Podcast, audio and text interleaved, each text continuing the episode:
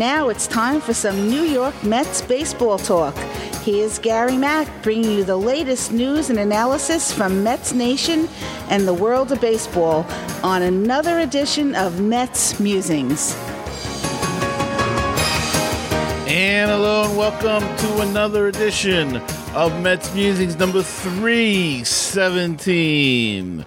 Hope everybody had a great two weeks actually. Took a little break last week as uh, nothing really going on other than spring training camp, and there are some some question marks coming out of spring training camp as we go along. But let's get to uh, some news. According to uh, Keith Hernandez, Rusty Staub is doing a little bit better. Rusty has been in bad health and apparently he has rallied and is doing much better. So uh, keep the prayers coming in for Rusty Staub because uh, you know he's a he's a great Met and um, he's in ill health. As is uh, Ed Kranepool and Buddy Harrelson, so keep them in your prayers as well.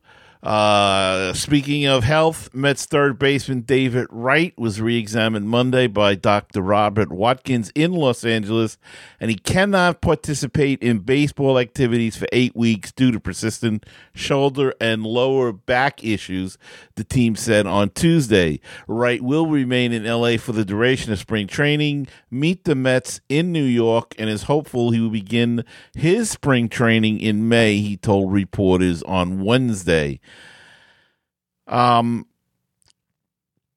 he said he'd love to play again. We'd all love to see him play again, but I don't think it's going to happen. I think it's time he considers retirement. And we've talked about this in the past on this show. And here's what I would like to see happen so, uh, you know, and I've mentioned this before, but let's get it. On September 30th, 2018, should be David Wright Day. That is the last game of the season. He should announce his retirement a week or two before, whenever. The Mets, if he's able to, you know, uh, get in some sort of shape, they should uh, um, put him on the roster for that game or for September and let him appear in one more game at home for the Mets and then retire. Whether it be as a pinch hitter, which was probably the best way because he can probably get one more swing out of his body at this point of t- in, of time, and uh, take that swing in a major league game in front of the whole Citi Field. I think that would be the class thing to do, and uh, you know, uh, a, a fitting way to say goodbye to Mister David Wright, because I think his body is just think is just not uh, cooperating, and and once that starts to go, and look uh, we've said this numerous times. He's got a family. Enjoy your family. Enjoy your life. Get involved in baseball. Be a coach. Be a manager. Maybe maybe they can start you in the minor leagues, and uh, you can work your way up and see what happens. There's always something uh, to do. So uh, you know, give it some thought, Mets. Give it some thought, David Wright, and we'll see what happens. Noah Syndergaard will start for the Mets on opening day against the Cardinals at Citi Field on March 29th with Jacob DeGrom starting the second game of the season on March 31st. Mickey Callaway, manager of the Mets, said uh, just the other day. DeGrom, who made his Grapefruit League debut last Sunday, is slightly behind schedule due to a lower back issue, but uh, they said he will be ready to go. And uh, We'll see how he does. Syndergaard made his first opening day start last season against the Braves, and uh, he will be making his first, uh, I think, the first home opener. No, that was at home, so I'm sorry. He'll be making uh, his second start against the uh, who is it? The uh, Cardinals. I said. Okay, Gary. Uh, DeGrom has never started opening day, but he did start the Mets home opener in 2016. All right, we got a voicemail, and uh, being that we're talking about the pitchers now, let's let's hear from our good friend Sean in Bristol, UK. Sean, take it away. Hi, Gary. It's Sean from Bristol, UK. Um, it's been a while since I last got in contact with you. Hope all's well. Um, heading over to um, Florida next uh, month for a couple of games. One at Tampa, um, one uh, going to see the Mets down at uh, Miami. So getting close now. Uh, that will take my ballpark number up to twenty-seven. But um, yeah, just uh, funny with a question, Gary. The the fifth fifth starter spot. Um, who are you going to go with? Um, they've got a bit of a predicament here. Um, are they going to go with Wheeler? Are they going to go with Matz? Um, Lugo? Um, I can see probably Wheeler getting the fifth spot, so I'm not sure how you feel about it, but um, it's a good thing to be in, I guess, from the Mets' point of view. But anyway, I uh, love what you're doing, Gary, and um, uh, speak to you soon. Uh, take care now. Bye. And thanks, Sean, for the kind words. And to answer your question about the fifth starter, that's a good question. Uh, personally, I think it's going to be between um, Matz and Wheeler. Uh, one will be the fifth starter. The other will probably stay in extended spring training rather than be sent down. Uh, I don't know if Wheeler has options. Matz does have options, uh, but um, to decide who's pitched better is kind of a toss up at this point. Matz struggled the other day, but came back uh, strong and looked good. Wheeler looked uh, pretty bad the uh, last time he was out there, so it's it's kind of a toss up at this point. My guess, it could be uh, it could be Wheeler getting that uh, last start, the fifth start, uh, only because I would assume that Vargas would be the fourth pitcher, and they don't want to have two lefties going back to back. So uh, they could very well give the fifth spot to Wheeler, have Matz stay in extended spring training, and work it out from there. Bring up a, a sixth starter from time to time is Matz. Move somebody to the bullpen. I don't know if either one of those guys are capable of that. So um, that is a excellent question. Matz, as I said, could be an, extended spring training. They could send him down. Uh, Lugo, I guess, will go to AAA and stay stretched out. Perhaps Gsellman, the same thing.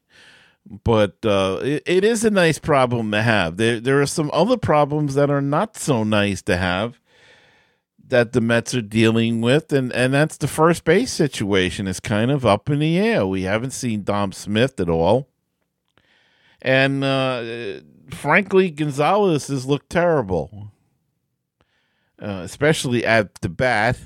Uh, Flores played today and got a, a hit or two. Um, but um, you want Flores as your everyday first baseman. I want him out there against lefties. I'm not so sure I want him out there against righties. So, um, they probably should have just re-signed Lucas Duda when they had the chance. Uh, in all seriousness, I mean, uh, Gonzalez came cheaper, but wow, I mean, who thought we were going to have this problem? We thought it was going to be Dom Smith. Dom Smith comes into camp uh, in great shape and then pulls a muscle and uh, haven't seen him since. So he's definitely going to AAA as far as I can can see. Which means that uh, it's it's an open field for anybody. Flores, Gonzalez, but I'm not impressed with what Gonzalez has done. So, um, and now there's talk that the Yankees cut Adam Lind. There's talk about the Mets could possibly go out and sign him. Well, you know, they could have signed, as I said, Duda, and they knew what they had with Duda, and they let him go. So, um, kind of a shot in the foot for the Mets on this one, but we'll see how they, they figure something out. Uh, second base is also open for discussion. I know Cabrera is gonna get the job, but look, Cecchini had a pretty good uh, spring. Guillorme's having a pretty good spring. Um, these guys could be up here quickly. We'll see. The Mets did make the first round of cuts from their camp, and Tim Tebow was among several players cut from the Mets major league camp and sent to the minor league camp.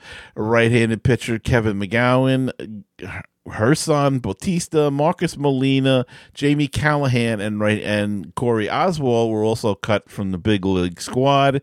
The Mets then cut seven more players on Wednesday, and they were right-handed pitchers Tyler Bashlor and Chris Flexen, first baseman Peter Alonso, catcher Patrick Mazeika, uh, third baseman David Thompson, outfielder Zach Borenstein, and Kevin Kaczmarski were all reassigned to the minor league camp. Uh, Bashlor, Alonso, and Mazeika will likely open the season with Binghamton. With uh, Flexen, Thompson, Borenstein, and Kaczmarski will likely open the season with AAA Las Vegas.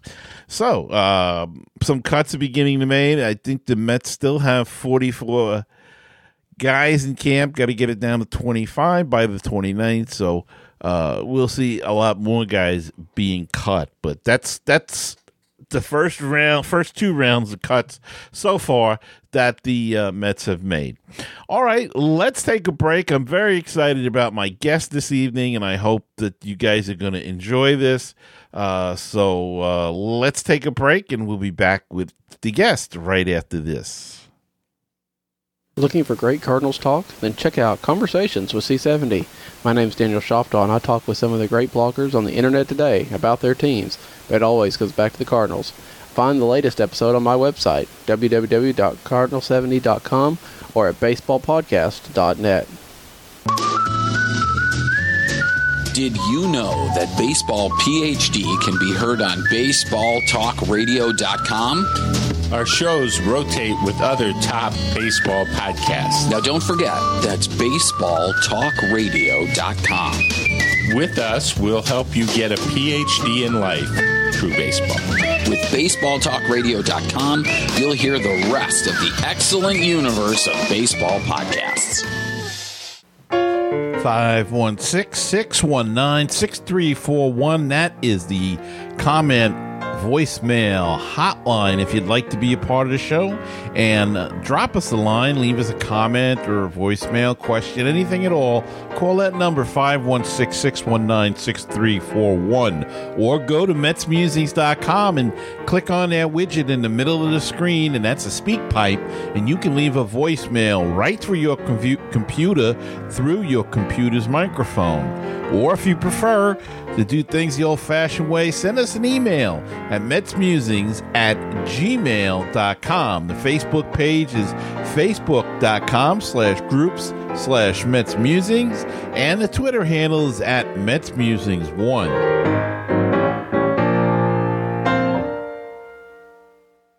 With all the Mets news, it is the news from around the world and around the corner. Here's Gary Mack and I'm very excited about my guest tonight. He is the former relief pitcher for the New York Mets and with the Boston Red Sox and Milwaukee Brewers. He even played for the Seattle Pilots. And his name is Skip Lockwood, and he's got a brand new book out called Inside Pitch My Life as a Major League Closer. And he's here tonight. Skip, thanks so much for coming on Mets Musings. It is wonderful. Gary, thank you for having me the thrill to, to be uh, back this close to New York again. Um, I remember New York very, very kindly. We had wonderful years there. Uh, we had a house in Greenwich, and uh, Tom Seaver was my ride to the ballpark. Um, we had we had friends. we just had a blast. I enjoyed playing at Shea Stadium. I, I pitched okay, and I got a chance to pitch in important games. um, I just love New York, and I, in many in many cases, I I wished I had still stuck around. I I, uh, I miss it. I miss New York. I miss the people. Miss Broadway. and uh, you had a short but a very nice career here in New York, and uh, not a bad ride to the ballpark coming in with Tom Seaver. No, Tom was, you know, Tom was very instrumental. Um, I think a lot of players that played with Tom will tell you the same. He was a guy that, you know, got up on your grill. Uh, he was, he was a guy that uh, could teach. Uh, he was a, uh, a guy who was psychological, uh, thinking very clearly about the psychological components of the game. I think he was way ahead of his time in preparation, um, physically and, and emotionally mentally for every game. He really left no stone unturned. You know, he went to the to the to the ballpark every single day with a purpose in mind. Everything he did um, seemed like it was designed to to help him pitch better, to help him think about pitching better. Um, he was really a mentor for me and very inspirational in many many different ways. Um, I I enjoyed being around him. All I had to do was listen sometimes he was confrontational sometimes with me. um, he was a guy that I was a clear leader for me, and a guy that I thought uh, influenced my career an awful lot. Now, in in your book, you you speak about how you prepared for a game, and uh, you did a lot of and and. I don't know if there was a lot of it going on at that time, but you did a lot of mental imaging. Um, can you speak a little bit about that and how you got into that? Yes. Um, the, the book is an attempt to be authentic. What I try to do is, is write the book, and I, I wrote every word of the book myself. I try to, to speak as if um, I was taking you with me out on the mound. It's with you and I are throwing the pitch. You're inside the uniform. You're gripping the ball. You're you're feeling what it's like to be out there. I try to be uh, honest um, and I tried to, you know, do it with a sense of humility, but I wanted people to, just like you would ask somebody if you were at a bar someplace, you know, what is it like to go out on the mound? What, is it, what are they saying in the dugout? So the book was an attempt to, to take you with me on my journey. Part of my journey was was good, and part of it was great. The the part that was good was in Milwaukee and in California. I pitched okay uh, starting pitcher for the Brewers, and, and I had some pretty good games. But I never, I never really turned it into something that I could count on and something that was repeatable. Mm-hmm. I really didn't know why I was pitching well. And then I started to uncover uh, ways to relax and visualize what was going to happen on the on the mound, and use that visualization as a tool. Um, very specific, uh, very detailed, I was very much in tune with how the movie was going to play of me pitching. And I would watch the movie of me pitching before I would ever go out and, and, and pitch the game. It was something that I prepared every day. Uh, I prepared every batter. I prepared every pitch. Um, it was I saw Tom do it, and I saw how he did it, and I tried to learn from him. I tried to learn his techniques and uh, quite interesting in the book, as you say, you do go into this and uh, do put us in the in the place of the mound and and the whole thing, and it's very fascinating the way you did that in the book. And uh, you know, I didn't realize that uh, you had actually made you were originally drafted and signed I should say, because there was no draft in those days. But you were originally signed as an infielder and actually made it to the major leagues as an infielder. Well, yeah, I did. I signed as a third baseman right out of high school, and it's hard to know, you know what level you're at, whether you're high in or you would be high in the draft or not, because the draft was coming the next year. Mm-hmm. So we had, you know, bird dogs and scouts and you know, people from the front office would would come and follow the game. And I had several teams were interested in me, and my father, I think, got a, a case of cigars or something like that, and the, the Kansas City A's came in last. Um, they signed me uh, to play infield. Um, Ed Charles, if you remember, was the third baseman. The glider. For the sure. A's. Great, the slider. the glide. He was a great guy, great third baseman, and and uh, so he was, you know, getting a little older and they wanted somebody to come in and, and replace him eventually. So I got a chance to, and there was a bonus protection rule. If you remember back then, they were trying to get around some of the big bonuses, so there was a disincentive for teams to sign players and give them money. So they had to keep me with the the big league ball club. So Catfish Hunter and Joe Rudi and uh, Rollie Fingers and, and these guys that were signing had to stay with the big league ball club. So it wasn't as if I actually made the ball club as an infielder. They had to they had to keep me and protect me that way. I played a few games. I didn't play very well, but um, what I did, I played in the big leagues at third base. And then you uh, made the transition to uh, a pitcher. You struggled, uh, I guess, uh, to quote uh, Clint Eastwood movie, you had a little trouble with the curve and uh, went went back down and came back as a pitcher. Yeah, you know, in the minor leagues, once once they get your number, it, it doesn't take them very long to find it out. Um, I uh, they they put a little wrinkle on the ball, and man, I was swinging for the fences. I swung at the balls and took the strikes for a whole year in the minor leagues. Um, I it was clear to me that I had to do something. It was either go home or or get something else in baseball to do. Charlie Finley was the guy that had signed me originally, and and God bless Charlie. He gave me a chance to to stay with the ball club and stay with the organization, go back to the minor leagues, and become a pitcher. Uh, Bill Posedel was the minor league pitching coach at the time, and Bill helped me. I had to learn a windup. I had to learn how to grip certain pitches. I always had a great arm, so throwing it hard wasn't wasn't a problem. But you know, getting it somewhere near the Mhm. strike zone was.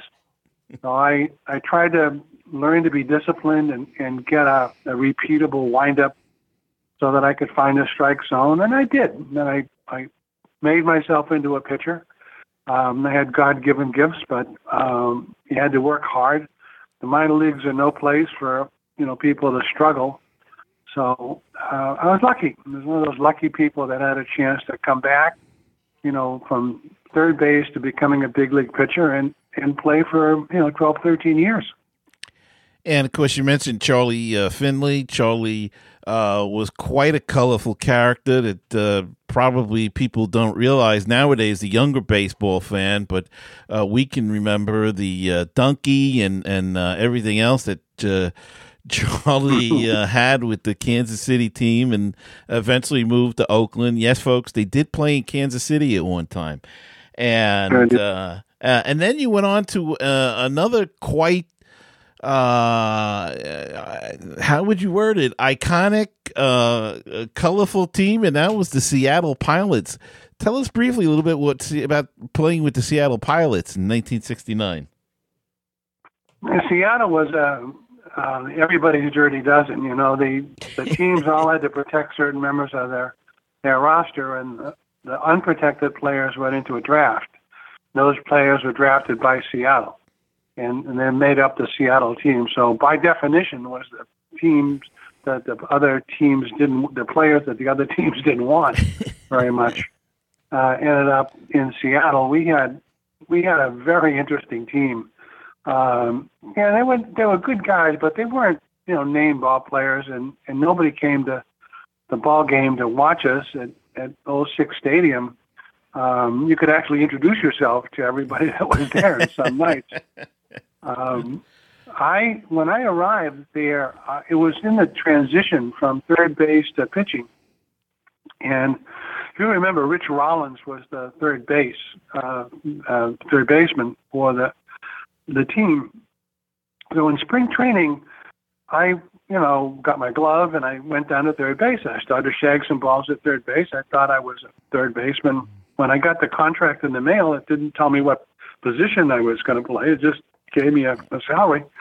So I'm shagging balls with Rich Rollins on at third base, and and the pitching coach um, yells out to me, Lockwood, Lockwood, get out in the outfield with the rest of the pitchers. so I said to Rich, huh, well, I'm a pitcher. and to this day, he probably thinks I'm crazy. but I uh, I really didn't know what position I was going to play for that team. Now, was that team as colorful as uh, Jim Bouton made it out to be in Ball Four, or was there some exaggeration there? No, the Jim Bouton wrote a very tame book. the, uh, okay. the, he left out the good stuff. The, the thing that, that he wrote were, was he wrote people's names down, and that was the shocking part about it. Right. You know, that named people and um, the team shenanigans were, were far far more than that. They were they were a crazy group of guys. Joe Schultz was the manager, and uh, Yeah. he was quite a guy himself.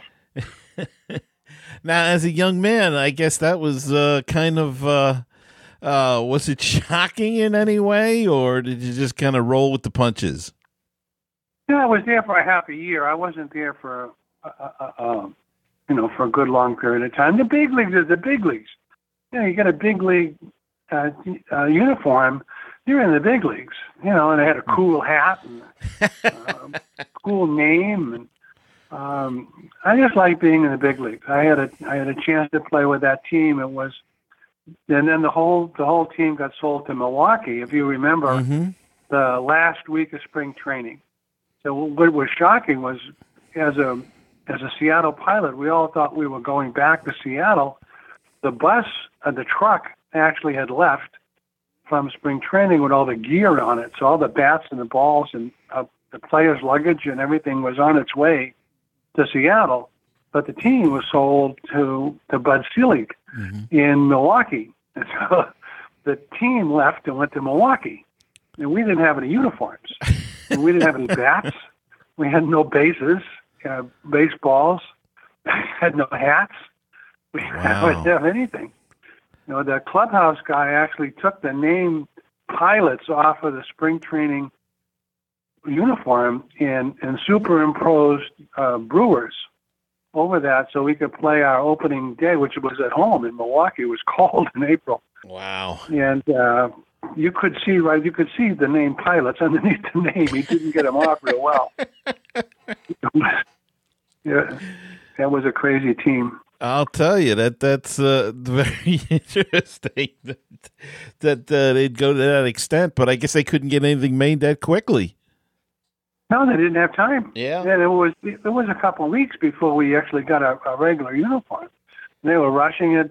I don't know who was making it, MacGregor or somebody was rushing it through. They didn't know. Yeah. And we didn't have any stuff. Nobody had any luggage or, or any of our clothes because that was all on the way to Seattle at the time. So we actually had nothing. We didn't have reservations in a hotel. Wow. it was, it was uh, but you know, Milwaukee was a wonderful place. And we, I played there for almost five years, and and we lived there, and I I grew to love it. I was cold, but it was a safe, beautiful, lovely people. Um, I made it, maybe drank a little bit too much beer, but but that was a great place to play. I'm so happy. I think they deserve to be a National League team. It was uh, very much of a National League franchise. Yes, it always was with the Braves, and then uh, of course now they're back in the National League. They have been for a number of years. Um, but then you go from there uh, to uh, California. So from the the cold to the warm. Right. I went out to uh, to play with the Angels. Um, this was Frank Robinson, uh, Frank Tanana, Nolan Ryan, Bobby Valentine. Uh, we had we had a team full of notable ball players. I still do my my don't remember why Frank Robinson wasn't a player manager for that team. He certainly should have been. Um, Nolan Ryan was on the team. I saw Nolan Ryan pitch a no hitter. Um, this is the most incredible uh, pitcher that I've ever seen in my life. Uh, velocity was unbelievable. His curveball was so sharp and deadly. Um, he was just unhittable. Um, he was he was a real tall, raw bone, strong guy from Alvin, Texas, and he could throw some heat. Well, I tell you, he was just remarkable. Um, Frankie Tanana, uh, Bill Singer, uh, Frank Robinson. We had a we uh, we had a team full of you know great ball players, and nobody came to those ball games. I mean, it was in the same parking lot as Disney World. We actually shared the same academy as the parking lot for Disney World, and it just wasn't an interesting place for people to come. It, uh, so many distractions out there. There's so many things, yeah. other things to do. um, we didn't we didn't draw very well, and uh, I I played one year out there. Had to go back to the minor leagues for a brief stint, and then ended up with New York. And uh, you you came to New York, and of course, uh, really had had uh, uh, some success here. A lot of success in New York as a, a, reliever and a closer, and you talk about that in the book. And but in your days, it was a little different. You pitched more than one inning. Oh no, you pitched for sure. um, you when you got to the ballpark, if if you only got away with pitching an inning or so, it was like a day off. You know, we we had great starters. We had Seaver and, and Koosman and Matlack. Um, Craig Swan was there for a while. Uh, Pat Zachry. We had very very good starting pitching. Bob Apodaca had the job as closer um, for the Mets, and and he and I used a kind of committee, you know, as a, a closer by committee for a while and we used to have to pitch, you know, three or four innings. And if you pitched three innings one day, it didn't mean you had the day off. you know, you might have to come back and pitch another inning. Um, but it was fun. You know, you want to pitch in games that are important. You, know, you want to get the ball when the the game is in your advantage. And even if it's a seventh inning, I'll take it and pitch nine outs. I don't mind. You know, mm-hmm. I, I really didn't mind pitching two or three innings. You know, today you've got the specialty and you've got the middle relievers and the setup guys and the, the closers are only going, you know, a short, you know, inning or so, and sometimes only to right or left-handed batters. We didn't have that. we, we just pitched. You know, Joe Torre didn't care whether it was a left-handed batter coming up that I was going to face. He wanted me on the mound, and that was that was the thing that that was so important to to my career. Is there's a manager that wanted me out there, and a team of guys that had confidence in me. So it made a big difference in my career, my psyche, and how I approached the game. Now, do you think with all this specialization today, is it is it um, uh, better for the game, or uh, you know, it just seems like there's a lot more injuries and arm injuries, and I wonder if it's uh, any of that is related to uh, all the specialization or because you guys threw a lot. I mean, like you said, you throw three, four innings and then come back the next night and throw maybe two or three. And uh, uh, now they do one, but they do everything at, at such force. Um, what's your feelings on that? I, I, the, the games today has changed. And so there's a couple of things about the way the game is played today that is different. First of all, they don't pitch to the strike zone mm-hmm. the way we did. You know, Seaver taught me to get strike one. Curveball, fastball, or something like that. You need to get strike one on on the batter. Um, today, when I watch the game or when I go to Fenway, I, I see them play. The first pitch is a changeup. The first pitch is a forkball. The first pitch, a lot of times, is unhittable um, they don't pitch strike one. They'll show you a fastball on the inside part of the plate for a ball. They'll show it to you away or high. Now they won't give it to you in the strike zone. They're going to come back with a forkball or a changeup, something that that they want you to hit. And so they play a zone defense against you, and they move the infielders back and forth. We never we never did that. Mm-hmm. Um, I don't know if the players um, have a, as strong an arms as we did because we threw all the time. They're very specialized now, but these guys are big. They're strong. These guys, there's a house. You can't. You, they rip the uniforms so that they can get their arms into them. These guys are enormous, well-conditioned athletes, and and we weren't. I mean, we we did our jobs. I roomed with Mickey Lolich you know, Mickey was never accused of being a great athlete. he was a great pitcher, but he was he was out of shape, you know. But he could sink that fastball in on your hands. Um, today's pitchers are different. Whether it's the cause of a lot of arm injuries, I don't know. Um, I'm suspicious that these kids threw too early, too much junk when they were in little league. Mm-hmm. You know, I teach kids don't throw anything that curves until you you can shave. You know, don't try to throw a forkball or any of these things until you really know how to throw it, because you're gonna you're gonna hurt yourself. So my s- suspicion is that the reason that there's so many injuries is not not the work that they get in the big leagues. It's the problems that arise from too much throwing curveballs and breaking pitches at too young an age.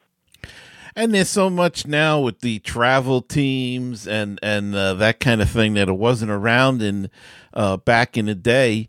And uh, I think that I think you're right. I think that all adds up to it. There's no we used to break and uh, you know play football or play basketball, and I'm sure you did the same kind of thing in your day. Um, and now it just seems that some of these guys are, are just uh, they're just playing baseball all year round. No, for sure, and, and you- would too. I mean, if you can get a you know five million dollar contract without ever putting uniform on, and if That's if true. your specialty, I was a closer, that pays good money today. You know, those those guys are getting ten and fifteen million dollars. Um, you, you it makes you focus. It makes you work hard at trying to become a big leaguer if you can. It's certainly. I don't have my my kids. I had four girls and a boy. They played sports, but they they weren't really into baseball. Mm-hmm. So, but if my grandchildren come along, I would certainly encourage them to to play as much baseball as they possibly could. It's a great game, and you know, I don't think it's getting uh, any boring. I see. I think it's a great media game. Great, great for television. I I really enjoy watching it. Yeah, I'm with you. I, I I'm I'm not crazy about all these changes they're trying to make about pace of play and all that sort of thing, but um, um, we'll see where that all leads.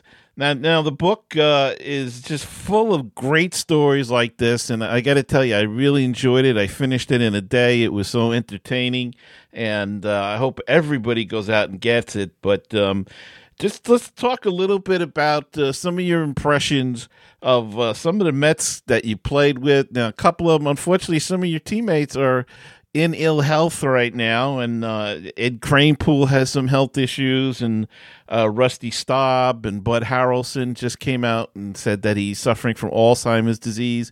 Um, tell us a little bit about that, those three guys, if you will. Well, you know, Cranepool it, was the elder statesman with the with the Mets. Um, he was a guy that we all looked up to. Uh, he was a New Yorker. Uh, he knew everybody. Joe Torre had an open clubhouse, so every everybody was in the clubhouse. We had friends in the clubhouse, kids in the fr- clubhouse, actors in the clubhouse, band members in the clubhouse. Uh, Cranepool was had an entourage. He always had people with him. Um, I thought he was the glue that that held the team together. He was uh, uh, a guy that would would come to you and help you. He was a leader.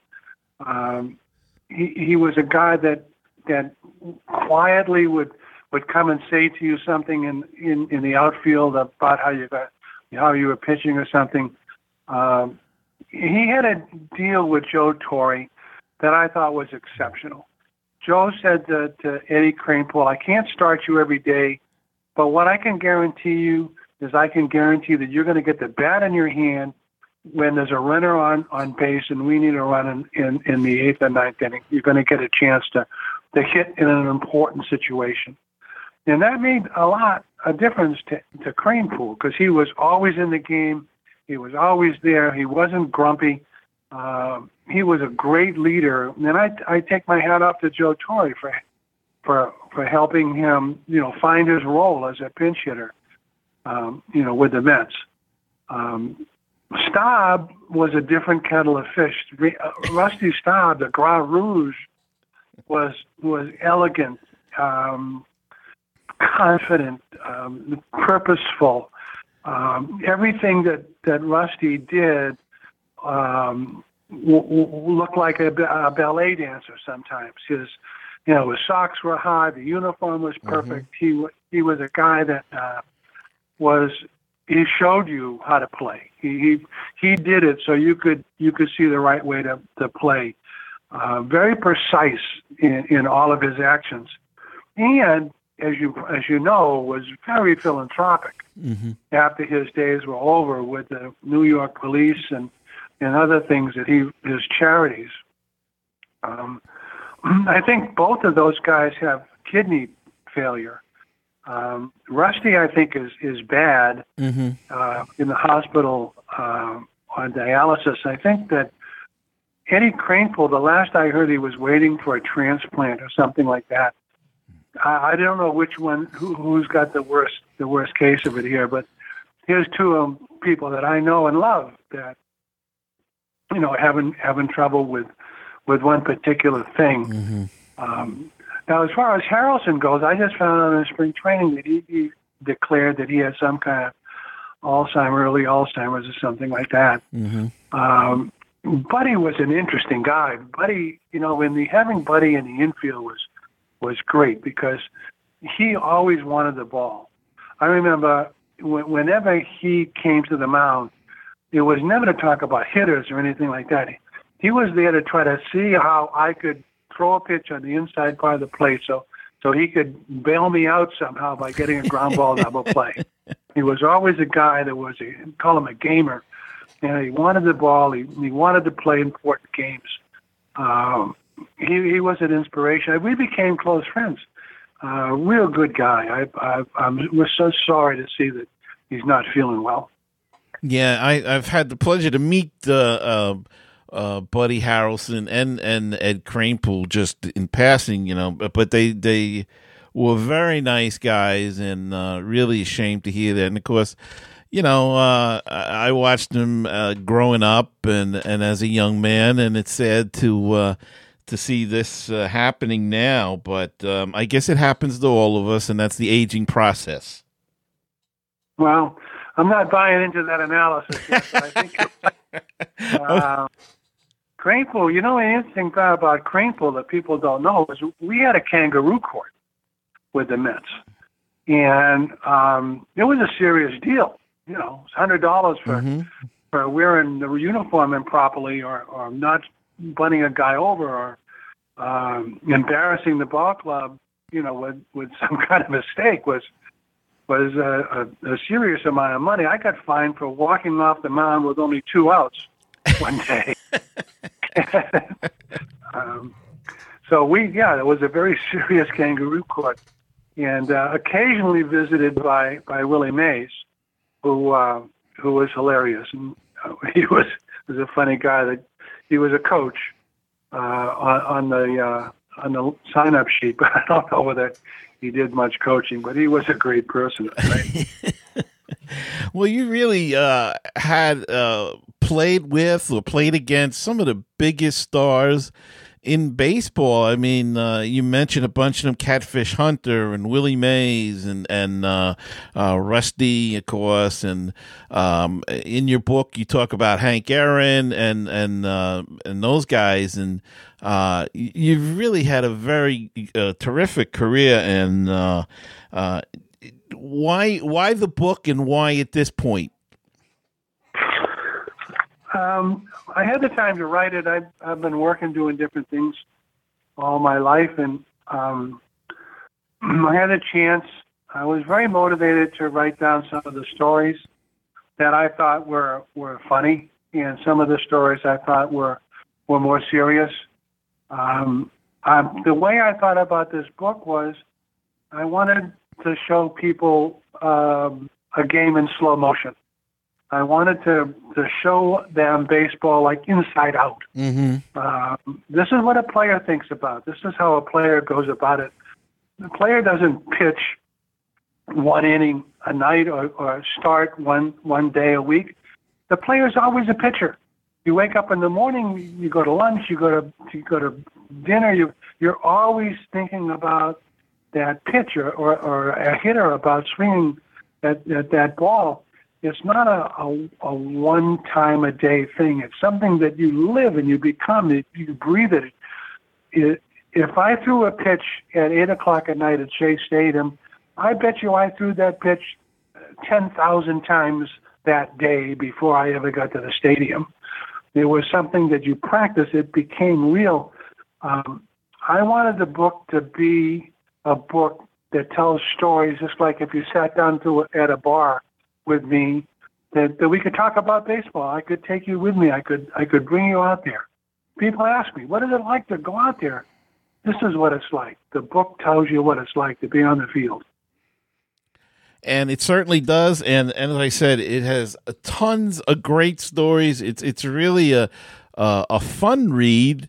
It's a very interesting book. I think you did a great job with it, Skip. And uh, I want to thank you for coming on the show tonight. It was really a pleasure having you on and talking to you about your career. Gary, thank you very much. I enjoyed it. Um, stay out of the snow. Okay, yeah, we'll try to do that.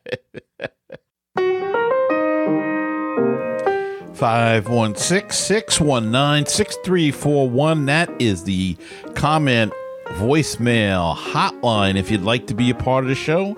And drop us a line leave us a comment or a voicemail question anything at all call that number 516-619-6341 or go to metsmusings.com and click on that widget in the middle of the screen and that's a SpeakPipe and you can leave a voicemail right through your com- computer through your computer's microphone. Or if you prefer to do things the old-fashioned way send us an email at metsmusings at gmail.com. The Facebook page is facebook.com slash groups slash and the Twitter handle is at Mets Musings One. And uh, if you'd uh, like to help out the show, check out our Patreon page. Check out the campaign at patreon.com slash metsmusings. Daniel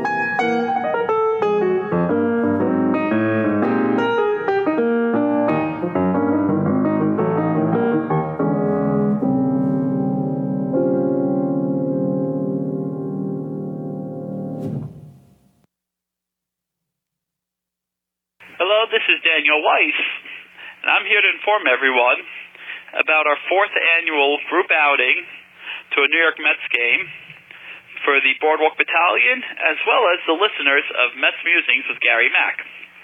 On Wednesday, April 18th of this year, we will be we will be attending a New York Mets game versus the Washington Nationals. Everyone who buys a ticket th- through me and Gary is more than able to help out if you need to get in contact.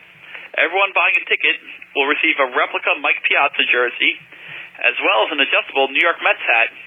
The Mike Piazza jersey this year is designed as the, in blue, like the Mets' current home alternate jerseys. The jerseys will run as big as size 2XL. To purchase tickets, go to paypal.me slash boardwalk battalion slash 30 and it, and each ticket is thirty dollars. And if you need any help with the link, contact Gary because he will have a copy of it. From now until the opening day on March 29th, tickets are only thirty dollars. After opening day and until April 12th, the purchasing deadline, tickets will be $33. And after that day, the tickets will go up to $36. So get your tickets early to get a great discounted price. If you have any questions about this event, feel free to contact Gary, and he will answer whatever questions he can, or he will forward them to me and then get back to you. And uh, now that I'm done, I'm sure Gary will tell you how great these events have been because he has come. He has come before. He is, I believe, a three-peat offender, and I know Gary's already paid up. So if he's paid up, you got to pay up also if you want to join us. If you have any questions, you can reach out to me on Twitter at BK Guy. Same for Instagram at BK Cowboy Guy, or you can go to the Mets Musings Facebook group, which I am in, and post a question, and I will make sure to answer it. And I hope to see you at the game on April 18th. And I hope to see you as well at the game on April 18th. Uh, it's a good game. Washington Nationals, first time the Nationals are going to be in town, I guess. I didn't look at the whole schedule. I would imagine that early in the season, but uh, always a good uh, good time hanging out with the Boardwalk Battalion boys from Brooklyn. And uh, I hope you all will consider coming. It's it's really uh, a lot of fun and uh, the jerseys are are nice and the hats are nice and and it's a good deal for 30 bucks. I'm telling you, you can't beat it. So uh, check it out anywhere on the web. Wow, we're really running late tonight. Uh, long show due to everything going on with the uh, uh, big interview, but I hope you enjoyed that interview with Skip Lockwood. It was a real pleasure for me to talk to him, and uh, hope you all enjoyed it. And uh, go out and buy the book. It's it's really a, a fun read. It's really a good read, and we're going to have some more authors on uh, as we get. Uh, um, closer to their release dates of their books. There's a couple of more Mets books coming out, at least three that I know of, um, that deal with the Mets in some sort of way. And uh, hopefully, we'll have the authors on and maybe su- a few surprises. Let's keep our fingers crossed. Okay, so that's going to do it for this week's show. Uh, I want you to uh, tune in next week Go out and buy Skip Lockwood's book. Tune in next week for another edition of Mets Musings. And until then, remember keep the faith, stay optimistic, and let's go, Mets.